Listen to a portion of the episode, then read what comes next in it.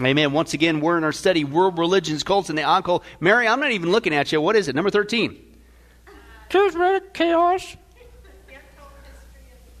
Give it for Mary. She's got it all there. That's right. Charismatic chaos. Part two we're in that second part, the untold history of the charismatic movement. And what we're basically doing is on this section, we already dealt with the first section, the first 20, uh, the false teachings, the aberrant behaviors, and, and all that kind of stuff. But we're dealing with the, the, the premise that they say, no, the reason why this stuff's so weird and you don't understand it, and maybe you don't like it, but it's the last days outpouring of God's Spirit. Really?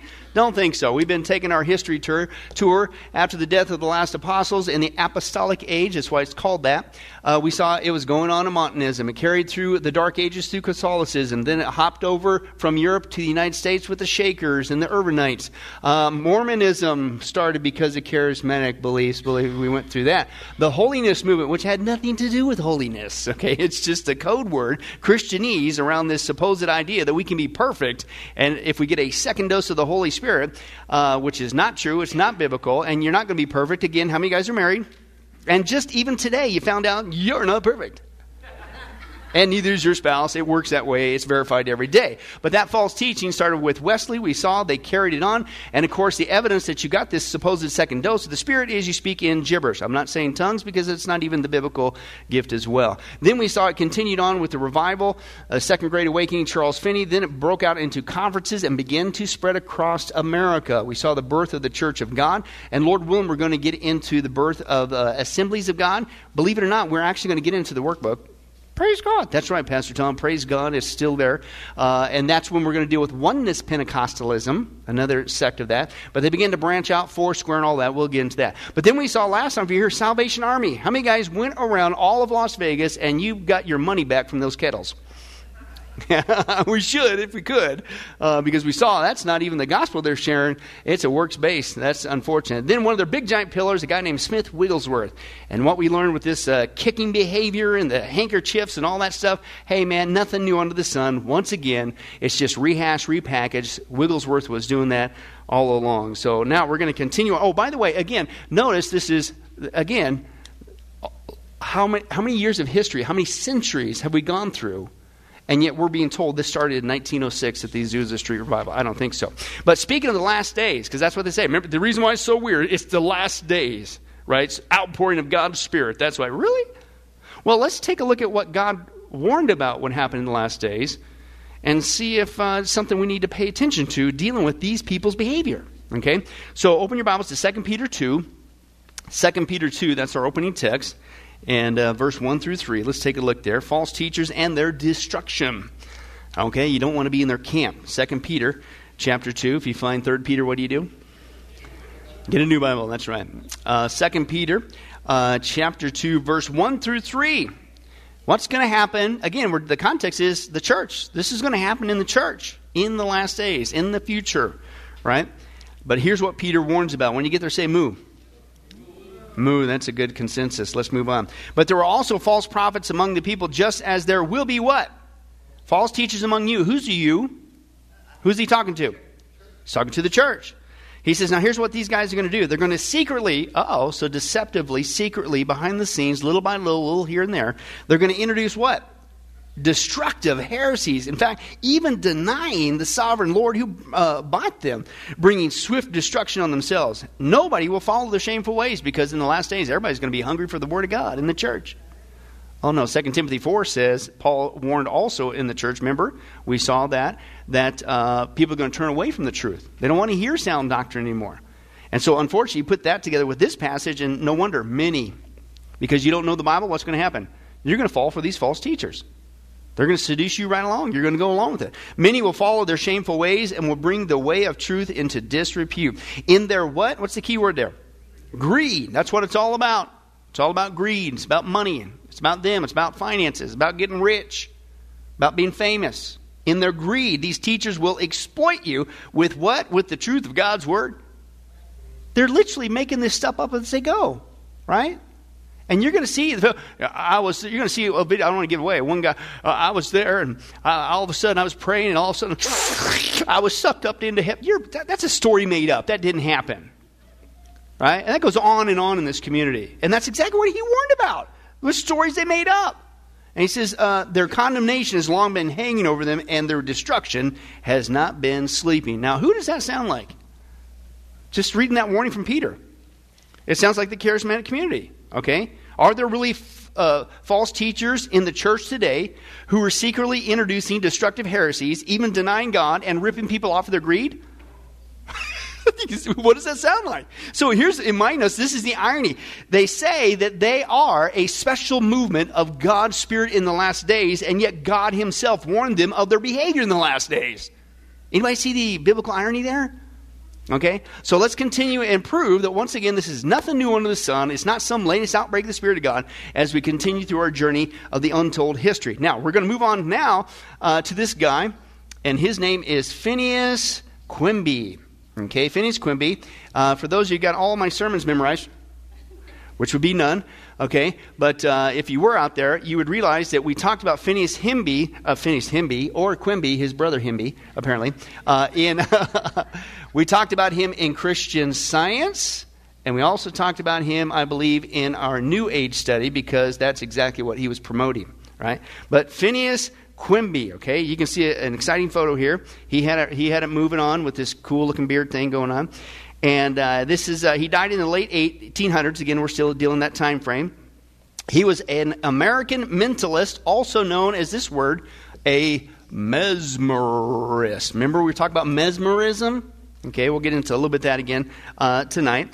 Uh, and he was widely recognized as the foundation of what was called the New Thought movement, right? He was influenced by a guy named Swedenborg, and basically what it was, New Thought, today we would call New Age, okay? And he got that from the Swedenborg guy, and that's where we had our New Age study. But that's what this guy is. Now, this guy is clearly connected into the charismatic movement. And so this is where, from this guy, is where you're going to start to see New Age teachings now coming into and occult teachings coming into the charismatic movement. They've already got it wrong with Wesley's false teaching with the uh, perfectionism. They've already got it wrong saying that you can get a second dose of the Holy Spirit from twisting the scripture, okay? And now they're going to start getting new agey. This is where the positive confession comes in. Creative visualization, that's your little gods that you get that's all new age. Well, this is where it's starting to come in through the charismatic movement back in the late teen, uh, eight, uh, uh, 1800s, late 1800s. Quimby, uh, his background, he, you're going to see a, a common thread. Basically, these guys in the charismatic movement, the bulk of them, basically have little to no education. Now, does that mean you got to have a degree in order for people? To, no, no, I'm not saying that, right? And there's some people that probably don't have much of a degree, but man, they know their Bible and spiritual, so I'm not against that. But what you're going to see is basically these guys not only have not much of an education, uh, but what they get educated in is not from the Bible. Okay, that, that's more my bigger point there. Uh, but he became interested in the mind's ability to affect the body right? Because uh, he had some health issues, tuberculosis, right? So that was the latest thing that was going on. And this guy named Charles Poyen, he was a French mesmerist, he came to Maine, which is where uh, this guy, uh, Phineas Quimby, that area he lived in. So he literally left this guy. He left his job. He goes and follows this French mesmerist for about two years until he became proficient in applying, quote, mesmerism. Now let's refresh ourselves. What is mesmerism? Mesmerism was the name given by a German doctor, Franz Mesmer, hence mesmerism, in the 18th century. And listen, he believed that there was this invisible natural force that possessed all living and anim- uh, animate beings, humans, animals, vegetables, and Ruth even act, apparently. Uh, he believed that the force could have physical effects, including healing. Now, what does that sound like? Not only sounds, of course, like New Age, but it sounds like in our Buddhism and Hinduism study, especially with Buddhism, with martial arts, the chi force, or it even sounds like Star Wars theology, if you want to call it that. Okay, the, right, but that's basically what it is. Uh, this guy uh, attracted numerous followers in Europe and the United States and uh, his followers were either called magnetizers or mesmerists okay and uh, but anyway, basically, that's what influenced this French guy, who then comes over to Maine, who influences back to Mr. Quimby. Okay, do you get it? So Mr. Quimby got indoctrinating this idea that there's a force that permeates everything, and that if you could tap into this force, it can do amazing things and give you power and bring healing. Get it? Okay, that's what Quimby is involved in. And I'm telling you, this went right straight into the charismatic movement. I'll trace the trail in a second. Now, supposedly, when you're being mesmerized with this force that supposedly is behind everything that you could tap into, right, for power, like, you know, a Jedi, if you will, uh, you experience, quote, reported effects included various feelings like intense heat, trembling, trances, and seizures. Does that sound familiar with the community that we're talking about? Yeah, it doesn't, I've said before, it doesn't mean it's the Spirit of God, right? And it could be just some of this stuff that you're tapping into occult New Age practices, okay? Uh, this whole thing was uh, uh, pitched as something that could provide for people as spiritual healing, right? And again, remember his background, he had tuberculosis. He thought the mind could do this. I just got to figure out how to tap into this thing and then I can provide healing, okay? And then that's how it went into the charismatic movement because what was one of their big things?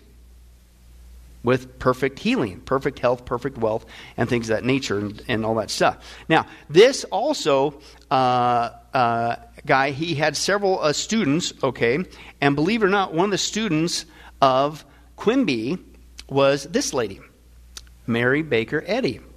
Now, Mary Baker Eddy, as we saw, we had a whole study on Christian science, and uh, that's where she believed in this animal magnetism, mesmerism, right? And that uh, in order to heal your disease, what do you got to do? It's not real, it's an illusion. You just got to use your mind, right? And tap into this force and you can heal yourself. Okay? Uh, then why were you ill all the time and needed doctor's help? And why did you wear glasses? And we already dealt with that for many weeks in that study. But she went on with it and she started and founded uh, Christian Science. Now, he also had a couple other students, and this is where it went down the charismatic route. So Quimby influenced her, who started uh, Christian Science with this New Age mesmerism stuff. Okay, he also influenced another guy. This guy, and this is your charismatic group. This is a guy named John Alexander Dowie. Okay, and he is accredited as quote revolutionizing Christian quote faith healing in the late 1800s. But guess whose techniques he used? Mr. Quimby, back to the New Age stuff and things that nature. He also had another student, Quimby, okay, uh, not only uh, Mary Baker Eddy uh, with uh, Christian Science and John Alexander Dowie, uh, who influenced the charismatic community. Uh, it's also this guy, Warren Felt Evans, okay, got his teachings. And you're going to see that Warren Felt Evans also influenced the charismatic community as well. Okay, but again, let me give you some uh, teachings of this mesmerism and see if it doesn't sound familiar today. Uh, again, mesmerists believe that when you speak out what you speak, because remember it's uh, it's in your mind. You just got to you got to you got to tap into this force, and you can provide these amazing things, including healing. But quote, what you speak out of your mouth, you create. This is coming from Quimby, from New Age. Okay, and that's the idea of the perfect health, perfect wealth. You can just create it, you got to speak it into existence. Now, my background, uh, being saved from New Age, not to mention other occult things, uh, that's called creative visualization. That you can create and visual, visualize and create with speaking into existence. That's New Age, flat out New Age. Well, that's a big underpinning of the charismatic movement and what was called, we saw before, the word faith movement section of the charismatic community and that you speak the word in faith and you get to create your reality. Perfect health, perfect wealth. Folks, that's New Age. But this is where it's coming from, that Quimby, okay? Uh, and uh, you can do that with your mesmerizing powers. Uh, again, it's a, a blend of uh, just uh, this mesmerism. It's a blend of Hinduism, New Age, again, New Thought movement. Now, let me give you another thing that uh, he also taught.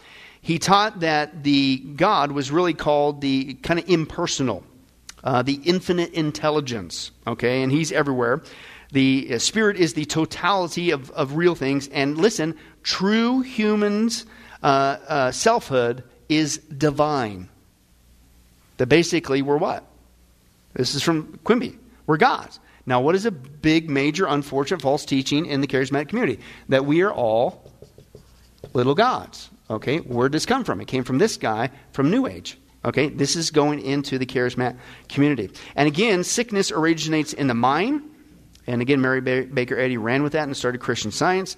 And uh, right thinking can produce a healing effect. And it's New Age. And that's why you hear the phrases in the charismatic community. They'll say stuff like, well, hey, hey don't, don't say you're sick. Don't say you're sick because it's going to happen. You got to speak positively that just, I'm, I'm, I'm healed. I'm healed. And you got to keep That's New Age, folks. And this is where it comes from. Okay? Quimby also developed a belief system, which, again, illness was just part of the mind, and it's just erroneous belief. You're just thinking wrong. Right? You just gotta you just gotta believe it's gonna happen. Okay?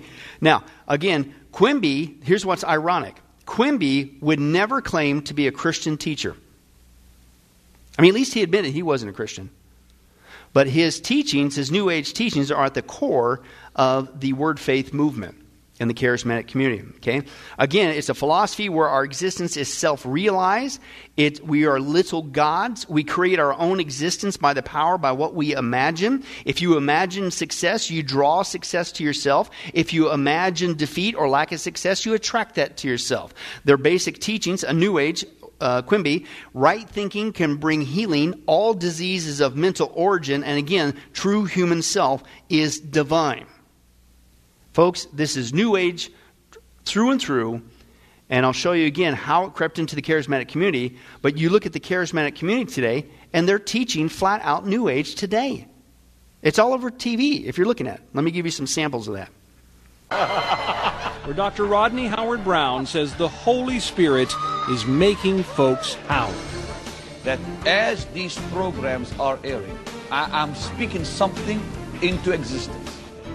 If that sounds eerily like God's act of creation in Genesis 1 and 2, that's because it is.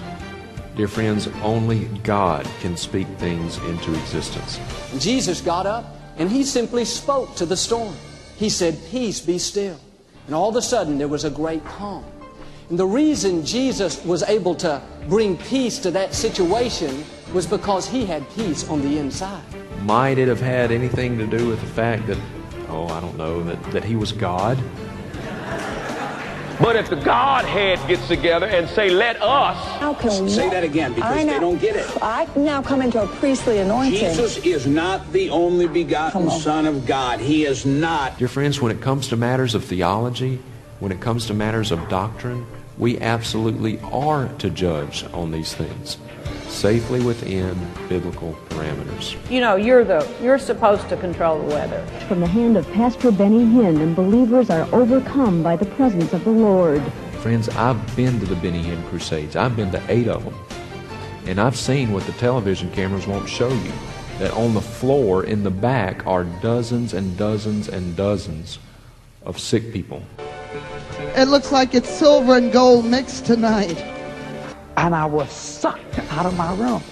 I heard this, and I went, oh! I just, oh! and you talk to that thing, and you tell it, you're not coming here. I command you to dissipate, and you get back up there in Jesus' name. They demote God to make him look more human than what he is, and then they deify man to make us look a lot more like God than what we really are.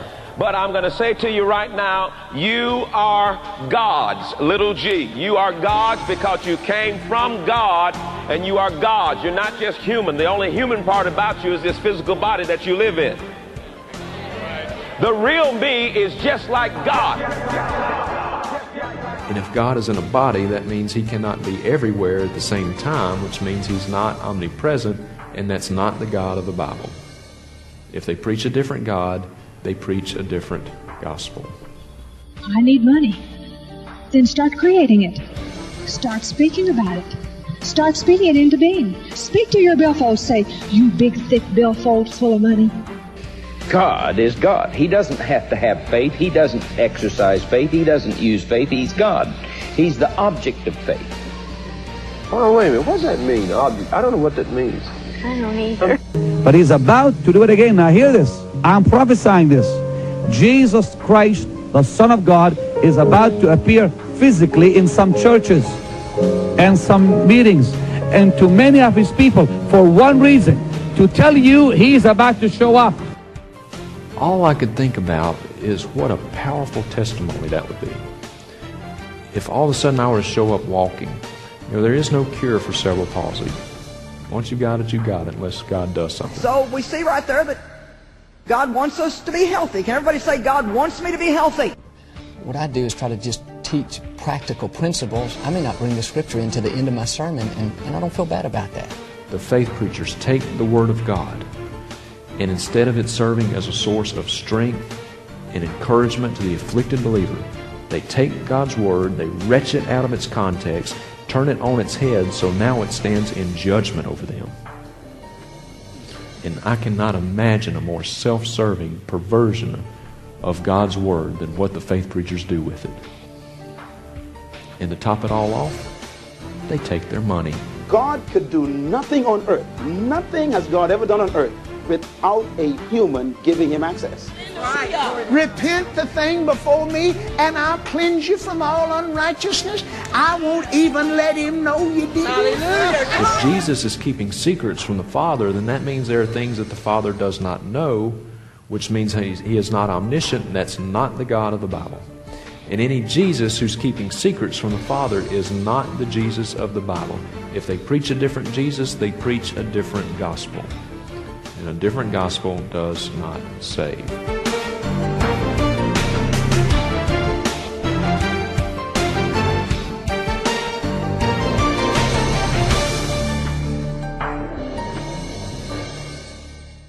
Wow, it's almost like God warned us about what we're seeing on TV in this community 2,000 years ago. We're seeing it in our lifetime. Tit for tat. Uh, the, the one about Benny Hinn, of course, uh, what did he say? He, quote, prophesied. First of all, you're not a prophet, but he prophesied, right, that Jesus was going to show up physically. Physically, right? First of all, remember what Deuteronomy said? That if somebody prophesied something in the name of the Lord, okay, and they got it wrong, what are you supposed to do? Kill them. You better be thankful that we're not under the Old Testament law, right? Number one, because you made God out to be a liar, right? Let alone deceive people. But that one is so unbiblical, it's not even funny because when's the next time Jesus is coming back physically to planet Earth? Not the rapture because we meet in, him in the clouds, right? Okay, the second coming, that doesn't happen until then, uh, whatever. But then the whole premise, did you hear what he said? I'm here to tell you that Jesus is going to show up to tell you he's about to show up. That's what he was saying. It's like, it doesn't even make sense. Whatever. But anyway, back to this. You can see, folks, this is, to me, Second Peter 2. This is, we're living it. And again, God warned this would happen in the last days, and yet this same community says, no, the reason why it's so weird to you is because it's a new movement of God in the last days. No, God warned us about you in the last days. Right? And that's why we're doing our study. Quimby, back to Quimby. Again, this is their, you attract what you think because as you see, they're still teaching it today. It's all New Age. We're little gods and we can control the weather. We, can get, we don't have to be sick. We could, we could speak to that billfold, right? That's flat out New Age, let alone obviously false teaching. But apparently it didn't work for Quimby. Shocker. Who said that? Yeah, shocker. It doesn't work for those guys either, okay? Except for getting rich because they get, rip people off, right? But their health's going, have you noticed they're getting older? Getting gray hair? Wrinkles galore? What's the matter? Your faith going down?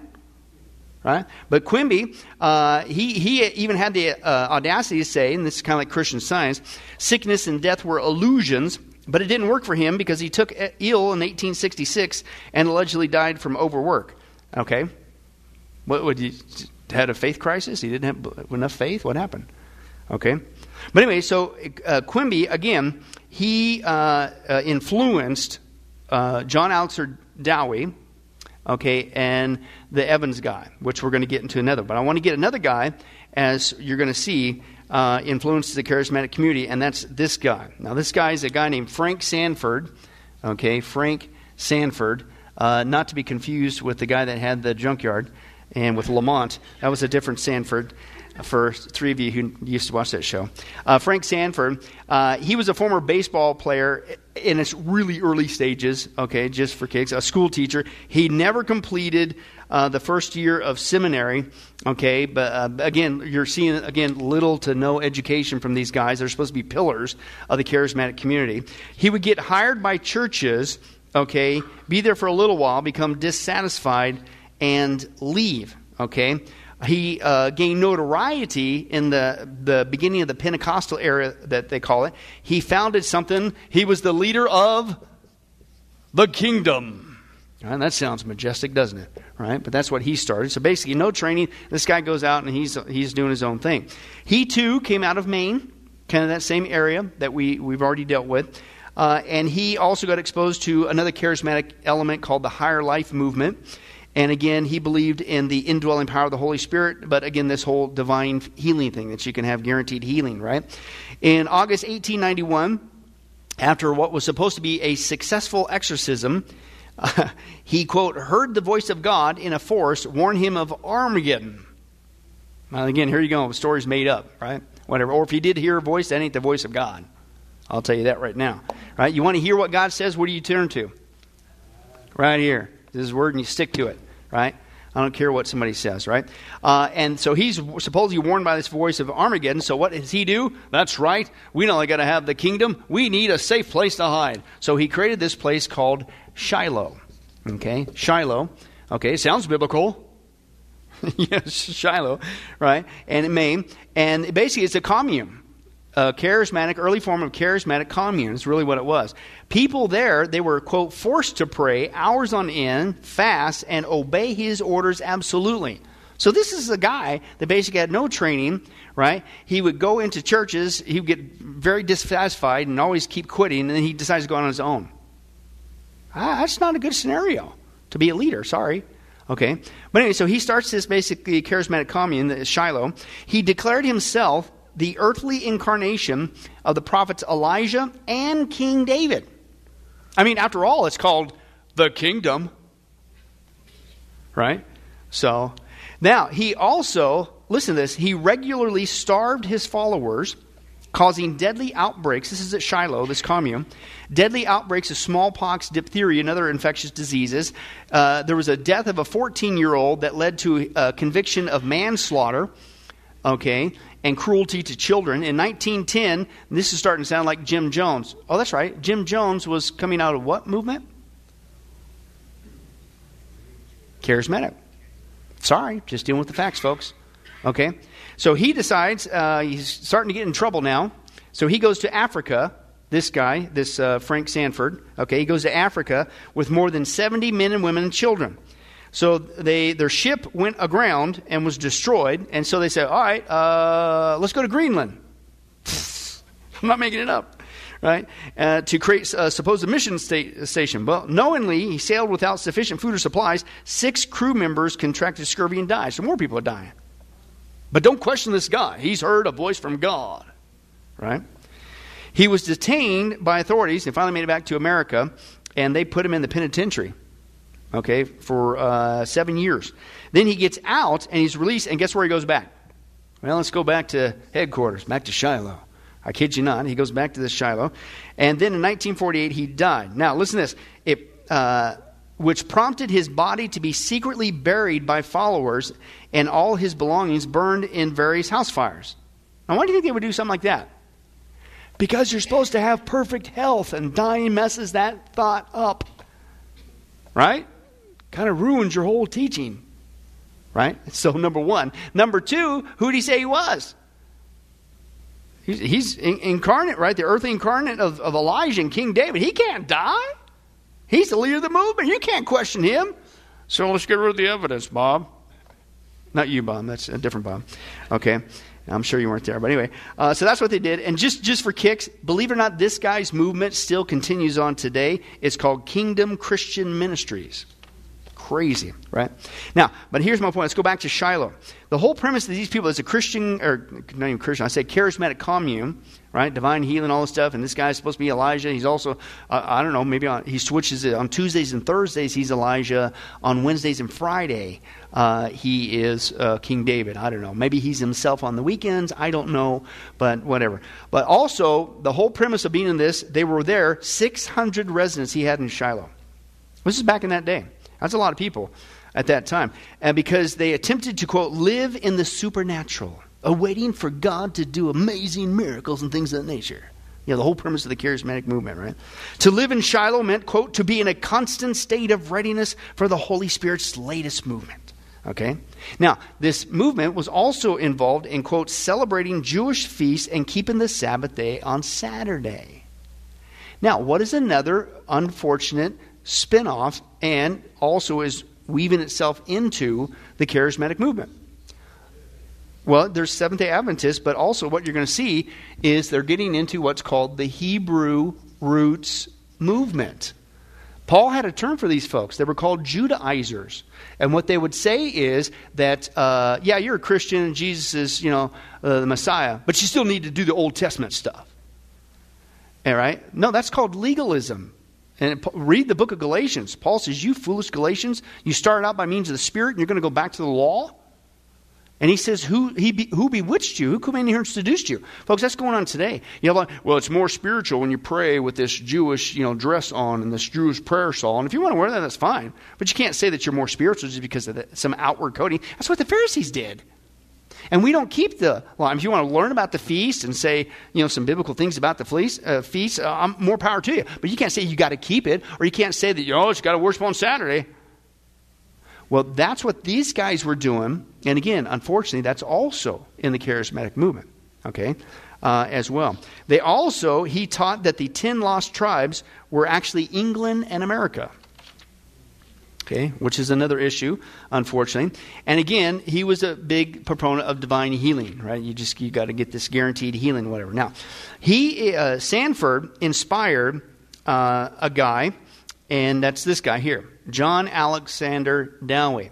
So Dowie's getting it from two ends. We saw that he's getting it from Quimby, the New Ager, with his mesmerism and little gods, and you can just, you know, whatever, wait to hear what this guy did. Okay? But he's also getting this from the Sandford guy who's just on his own, and he's Elijah too, and King David, what, what have you, right? Okay?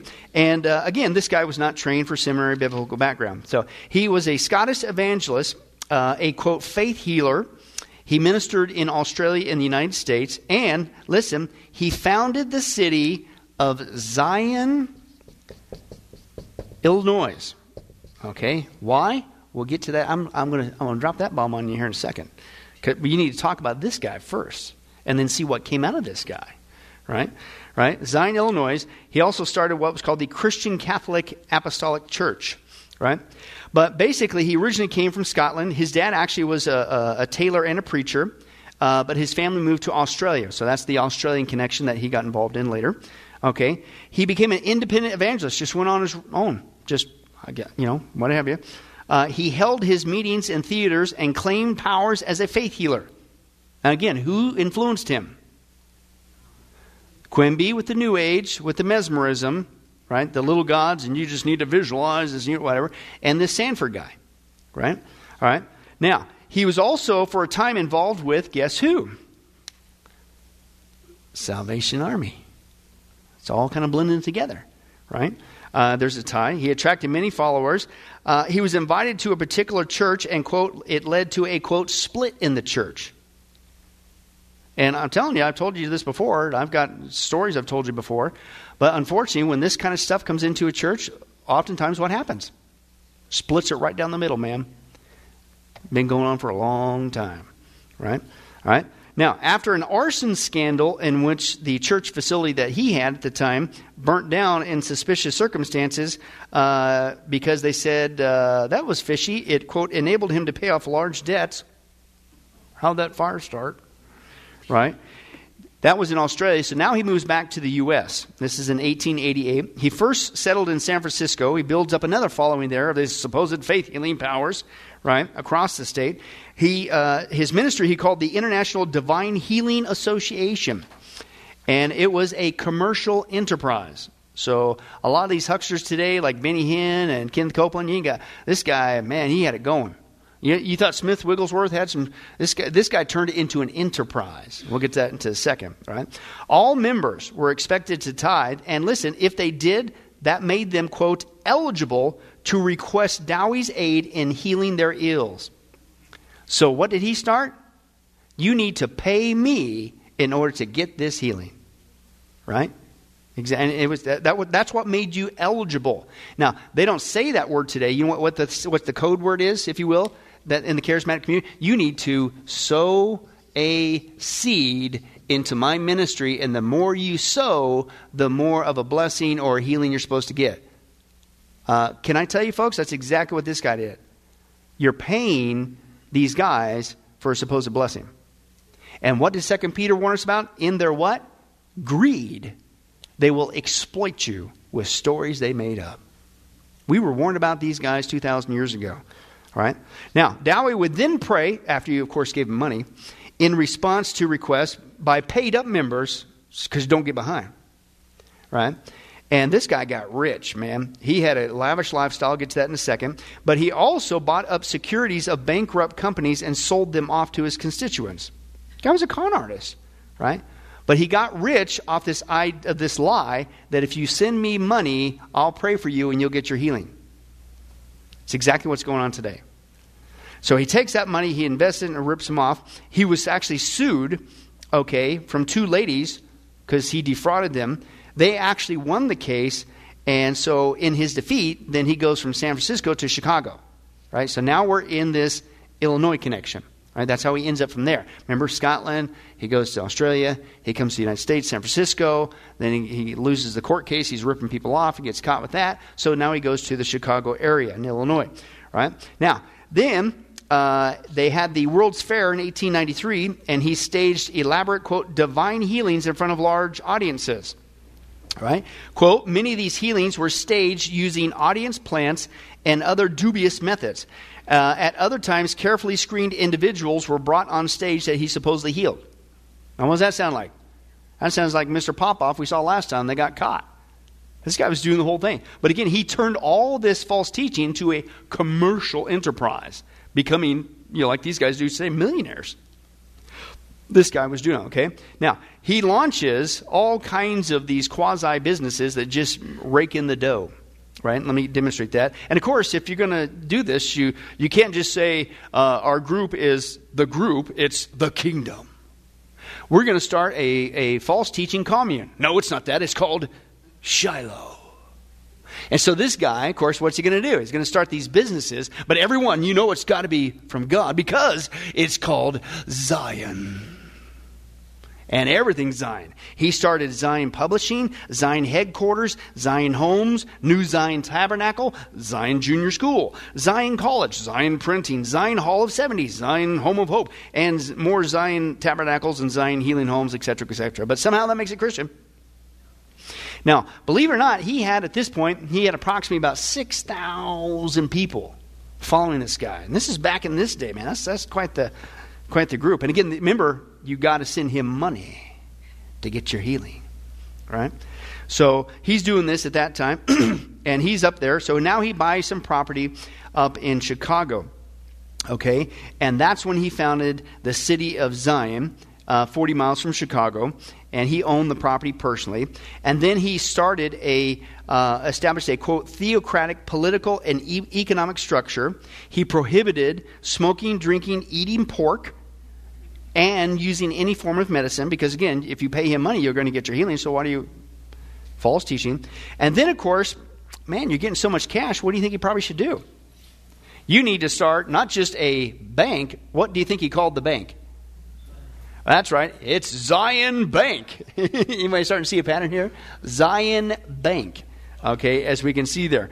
He uh, then sold worthless stock to an array of Zion businesses and uh, uh, he was continually in debt, and then he uh, it eventually all crashed towards the end there, as he quote went increasingly senile.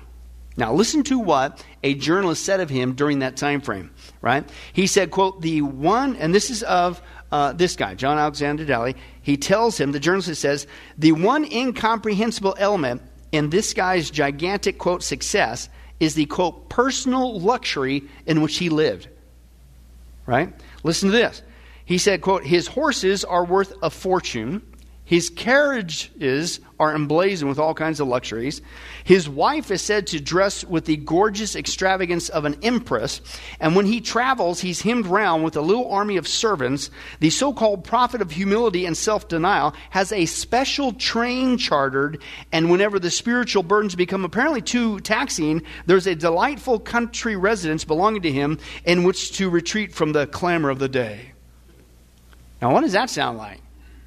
That sounds exactly what these guys, they're taking the same false teaching, new age teachings, new age occult practices, and they're doing exactly what John Alexander Dowie did. They're creating an enterprise out of it. They're becoming millionaires, and they're following his lead, and they're living some lavish lifestyles. Now, let me give you some current examples of this. Living the good life. How good? Here's Lisa Guerrero and the I Squad with a look at some who've been preaching prosperity who are living large. Fresh wind, fresh. They are some of the most popular TV preachers in the country. We're family here. They urge the faithful followers to donate generously, and in return, the Lord will bring them prosperity. I'm not going to be going to heaven and be broke when I get there. And there's no denying some people have prospered handsomely. Wow!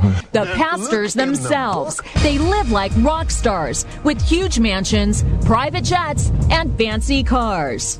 Their lifestyles are so lavish, six of them have been investigated by the U.S. Senate, like Paula White, who lives in multi million dollar homes in New York City and Tampa, Florida, and Creflo Dollar. He gets around in style, flying in private jets to preach around the country. He owns this mansion in an exclusive Atlanta suburb. Mr. Dollar, how do you Not one of them would agree to an interview about their opulent lifestyle. How do you justify your million dollar mansions and your jets to all of your donors, sir? Oh, yeah.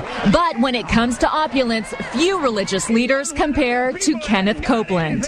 You and I are supposed to always have. To show you his house, we rented this helicopter so you could see his 18,000 square foot mansion valued at over $6 million. He lives in this home outside Fort Worth, Texas. It has beautiful water views and comes complete with a boathouse. But that's not all. Copeland is an avid pilot, and here's his pride and joy a $20 million Cessna Citation jet. It's the fastest private jet money can buy. He said he needed it to better serve the Lord, and proudly did a flyby for his followers after the church bought it. Shout amen! But it's not just one plane. We found a fleet of planes registered to the church. And you won't catch him waiting in line at the airport because he's got his own, the Kenneth Copeland Airport, located right next to his mansion. I think Copeland is unbelievably greedy. Ole Anthony heads the Trinity Foundation, a religious watchdog group that worked closely with the Senate committee investigating Copeland and other TV preachers. Televangelism alone is at least a two and a half to three billion dollar industry. She sent them a lot of money, a, a whole lot of money. When Christy Parker's mother died of cancer, she found diaries that showed her mother sent Copeland most of her life savings, hoping her faith and donations would cure her of her terminal disease. What do you think of Kenneth Copeland's lifestyle? TV doesn't do it justice. Their office furniture is probably worth more than most people's houses. It makes you sick. Oh my. Copeland refused our request for an interview, so we caught up with him at an event in North Carolina. Why you're living such a lifestyle of luxury off of church donations? Ma'am, I don't think we have time for this. Thank you. Thank you. Why won't you answer our questions? A hotel employee tried to prevent us from taping. Well, wait, wait, wait. Hold on. Come here. It's a simple question, sir. Yes, and I'm going to give you a simple answer. Thank you. My lifestyle follows the scripture. We give, we believe, we're open. You have a fleet of private jets. Why is that necessary? You're a minister. How many private jets do you have? That is making a difference. Right after that, he walked away. I wonder why. He's a huckster. What were we warned about 2,000 years ago would come into the church in the last days? False teachers. And they would exploit you out of greed with stories they made up. Folks, we're living that passage, that warning from God, right? And yet, this same community says you and I have no right to even question what they're doing. Excuse me, we have every right, especially when God says, watch out for these guys in the last days. It's a sign you're in the last days. Uh, but again, this is nothing new. Dowie was doing this. He believed, Dowie, in times restoration of the spiritual gifts, the apostolic offices of the church, you know, the prophets and all that kind of stuff. He claimed to be, again, God's messenger. Uh oh, he's going in competition with that Sandford guy. I'll get to that in a second. He claimed to be the spiritual return of the biblical prophet Elijah. Well, that's what the other guy did. And, and, and, of course, if you call yourself the prophet Elijah, you got to dress like it. That's a photo of him, taking it to the extreme. Uh, he, he not only said he was the prophet Elijah, but he also said he's also Elijah the restorer, the prophet Elijah, or the third Elijah. Take your pick, depending on what day of the week, I don't know. right? But again, this guy was a big proponent of the charismatic uh, uh, divine healing, and he was considered, he is considered a forerunner of Pentecostalism, okay? And influenced a whole bunch of people, as you can see, right on up to today. All these things that these guys living in luxury and creating a commercial enterprise, uh, these false teachings, nothing new, right? They got it from this Dowie guy, okay? And again, at one point, he even claimed to be the forerunner of Christ's second coming. Wow. Right? So now we got uh, uh, uh Dowie and uh, Sandford, uh, and but they, they both uh, not only uh, said that they got this special power to, uh, to heal people with the word and claim to even raise the dead, but you got a conflict here. You both can't be Elijah at the same time. First of all, neither one of you are, but that creates a conflict. I kid you not. Uh, they it actually ended up uh, they worked together initially. So Frank Sandford and now let's get that guy up here, John Alexander, just for the sake of our board, uh, Dowie, they actually, believe it or not, worked together initially, but they split over this who's Elijah issue. Now, believe it or not, they tried to work it out. Uh, the original plan was for Dowie to say, no, no, no, uh, he's really Enoch. And here's how they were going to play it. Uh, they, uh, Sandford believed that the two witnesses mentioned in the book of Revelation were Enoch and Elijah. So that way, they could both be a special prophet. You just wouldn't have the conflict. But nope. I'm Elijah. No, I'm Elijah. I'm Elijah. No, I'm Elijah. I'm Elijah. You can play Enoch. I'm not playing Enoch. I'm Elijah. You could, yeah, okay. And they split. Right? So initially they worked together. Now, here's the point. Dowie created his own commune. Remember, Sandford had his with Shiloh, right?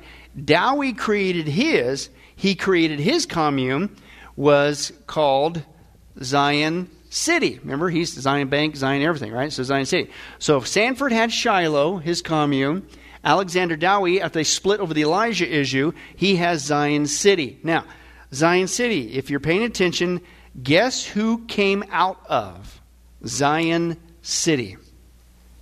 The Assemblies of God. That's their founder guy. All that we just talked about, that's probably not a good route to come from. Interesting. Okay, now let me give you one more, and then we're going to have to wrap it up tonight. We're almost uh, made it to there. Uh, next, we come to this guy. His name is E.W. Kenyon. Okay, E.W. Kenyon. Okay, is the next one. We're getting closer to Azusa. All right, he went to a particular school called Emerson School of Oratory to become an actor. Right, so apparently no Christian underpinnings there that he wanted to be, apparently. But he, he goes to this Emerson school. Now, uh, uh, he was a student. Guess who taught there? Warren Felt Evans, the other guy who was influenced by Quimby, the New Ager. So when E.W. Kenyon goes there, guess what he gets influenced into? Quimby's New Age teachings. So he goes there just to be an actor, but when he gets there, one of his teachers is a New Ager, okay, and so he gets indoctrinated in that. So all of a sudden, he decides he needs to hit the road, right? This is his only education, was going to this acting school influenced by a New Ager. Okay? Now, Kenyon was ordained. Again, where's your training? You went to an acting school that was a New Ager teacher. He was ordained and went on to pastor a church. They hired this guy. They hired a New Ager. And you go like, how could that happen? Well, I shared this uh, a couple months ago, and it's funny when you hear it, but it's sad because it's funny because it's so true. How could a church hire a new ager? Are you serious? What kind of filter process you got going on here? But here's how it goes. It goes this. One day this young minister was interviewing for his very first pastorate. And the pulpit committee had invited him to come over to their church office for an interview. And so the committee chairman asked him, So, son, do you, do you know the Bible pretty good? And the young minister said, Oh, yeah, absolutely, real good. So the chairman said, All right, which part do you know best? And the young minister said, Oh, I know the New Testament the best. So the chairman responded, All right, well, which part of the New Testament do you know the best? And the young minister said, Oh, oh, s- several parts. So the chairman said, Okay, well, uh, uh, why don't you tell us the story of the prodigal son? And the young minister said, Oh, oh, sure, fine, no problem. So he started in. He said, There was a man of the Pharisees named Nicodemus who went down to Jericho by night and fell upon the stony ground, and thorns choked him half to death. So the next morning, Solomon and his wife Gomorrah came by and carried him down to the ark of Moses to take care of him. But as he was going through the eastern gate into the ark, his, his he caught his hair on a, a limb and he hung there for 40 days and 40 nights. And, and afterwards, he did hunger. The, the ravens came and fed him, though. The next day, the three wise men came and carried him down to the boat dock, and he caught a ship to Nineveh. Uh, and when he got there, he found Delilah sitting on the wall. And he said, Chuck her down, boys, chuck her down. And they said, Well, how many times shall we chuck her down? Seven times seven? And he says, Nay, but 70 times seven. And they chucked her down 490 times. And she burst asunder in their midst. And they picked up 12 baskets of leftovers. And in the resurrection, whose wife shall she be? Well, at this, the chairman jumps up. He interrupts the pastors and he looks over to the committee and says, Guys, guys, guys, guys! Hey, let's hire him. He may be young, but he sure knows his Bible. That's funny because what? It is so stinking true. So you're going like, how could they hire this E.W. Kenyon who's, who went to an acting school, got influenced in the New Age? You ordain him and he's your pastor. Wow. It happens, unfortunately, right? He also became the founder and president of what's called Bethel Bible Institute. That's another charismatic. They love to use Bethel, right? Bethel's, you know, Zion, Bethel, and all that stuff, right? Uh, he was influenced by Methodism, okay?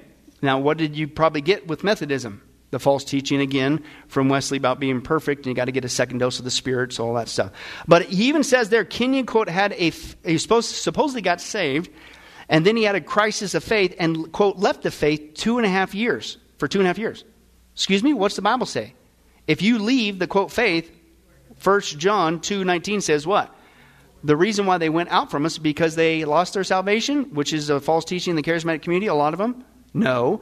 It says they went out from us because they didn't belong to us. If they had remained with us, they would have stayed with us, but they're going to show that none of them belong to us. Right? So that's this guy. So he probably wasn't even saved. So again, he, he ends up going to this Emerson School of Oratory. That's where he got into New Age. Uh, he then got hooked up with Free Will Baptists. Now, one of the unfortunate things about Free Will Baptists, even on up to today, it says Baptists. Well, that, that must be. No, because they believe you can lose your salvation. So he got hooked up not only with a new ager, a new age influence, the false teachings of Methodism, okay, from John Wesley, but now he gets hooked up people who say you can lose your salvation. Again, this is the root of the charismatic movement. Uh, so anyway, he goes on to uh, open Bethel Bible Institute. It's known today, actually, it's still in existence as Gordon Conwell College. If you're familiar with that, but that came from this guy. Okay? Now, he's the guy who is accredited with this New Age influence because he picked it up at this acting class from the New Ager guy, okay, who was taught by Quimby, right? As what was called in the charismatic movement today, and you just saw it on the video with the one guy speaking it into existence, meaning I'm speaking this to, right? The, the word that they use is positive confession, right? You just got to confess it right? What you need to, to create, you know, that billfold. You just got to speak, right? That's New Age, right? It came from this guy. You know, we would call it today name it and claim it, blab it and grab it, whatever. Uh, that's New Age through and through, is what it is. So this guy would did that, and uh, and this is uh, huge in uh, uh, Pentecostalism today. And again, this guy uh, also um, led to this next guy, okay, Charles Parham. Now, we're not going to get to him because I do not want to rush through this. Okay, we'll get into him, Lord willing, next time if we're still alive and still here. But basically, let's trace the trail because we're leading up. Next time, we are going to get into, Lord willing, famous last words. We are going to get into the Azusa Street revival, right? Because it start it goes from Parham, okay, uh, to a guy named Seymour who starts the Azusa Street mission that this supposed rival, uh, revival breaks out right? But let's trace the trail. So far, we got Quimby, who was a New Ager, who influences Evans. And then we got Sandford and Dowie, all influenced in these New Age practices. And there's a common thread. They got basically little or no education. Okay. And Charles Parham, he studied from both Dowie. So Parham, we'll get into next time. Parham, he studies from Dowie, the Zion guy, who was Elijah. Uh, and then Sandford, who also thought he was Elijah. So Kenyon or, or Parham got major stuff from them. But I like what this guy said. Uh, Parham was learning from men with little or no schooling, which would mean, according to the laws of diminishing returns, means he got even less. And boy, did he ever. Now, what we're going to get into, Lord willing, next time, because again, I don't want to blow through this uh, just to cram it in. But Charles Parham, right, he starts this uh, movement in Topeka in Kansas, right? And supposedly, they say this is where the tongues begin to take place. Uh, no, it didn't. Have we seen throughout history? It's been there the whole time. So that's lie number one. But they say it take place, and they say it started with this lady, Agnes Ozman. Okay, was supposedly his first student at this supposed Bible college thing, or institute in Topeka, and she began to speak in uh, what, by the way, they say was Chinese. Now, by the way, that means a known language. Well, Acts chapter 2, it was known languages. Now, we're going to see, I'll give you a little teaser in a second, it was not even Chinese. But isn't it interesting how today that they say, oh, no, it's not a known language. The reason why it sounds like a bunch of gibberish is because it's a private prayer language and all. We, n- no.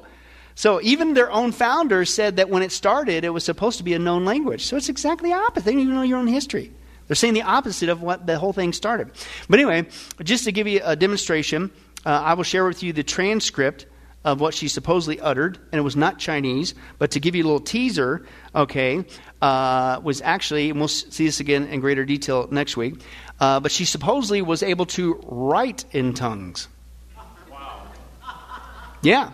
And again, it was supposed to be Chinese. Here it is, folks. Apparently, this is, again, this is the, supposed to be the birth of right after this is when you have Azusa and you have the charismatic movement going crazy across America. But here is apparently writing in Chinese, writing in tongues. There it is, folks. Clear as a bell.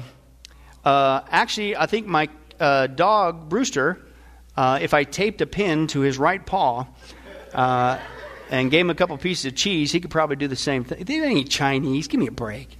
Right?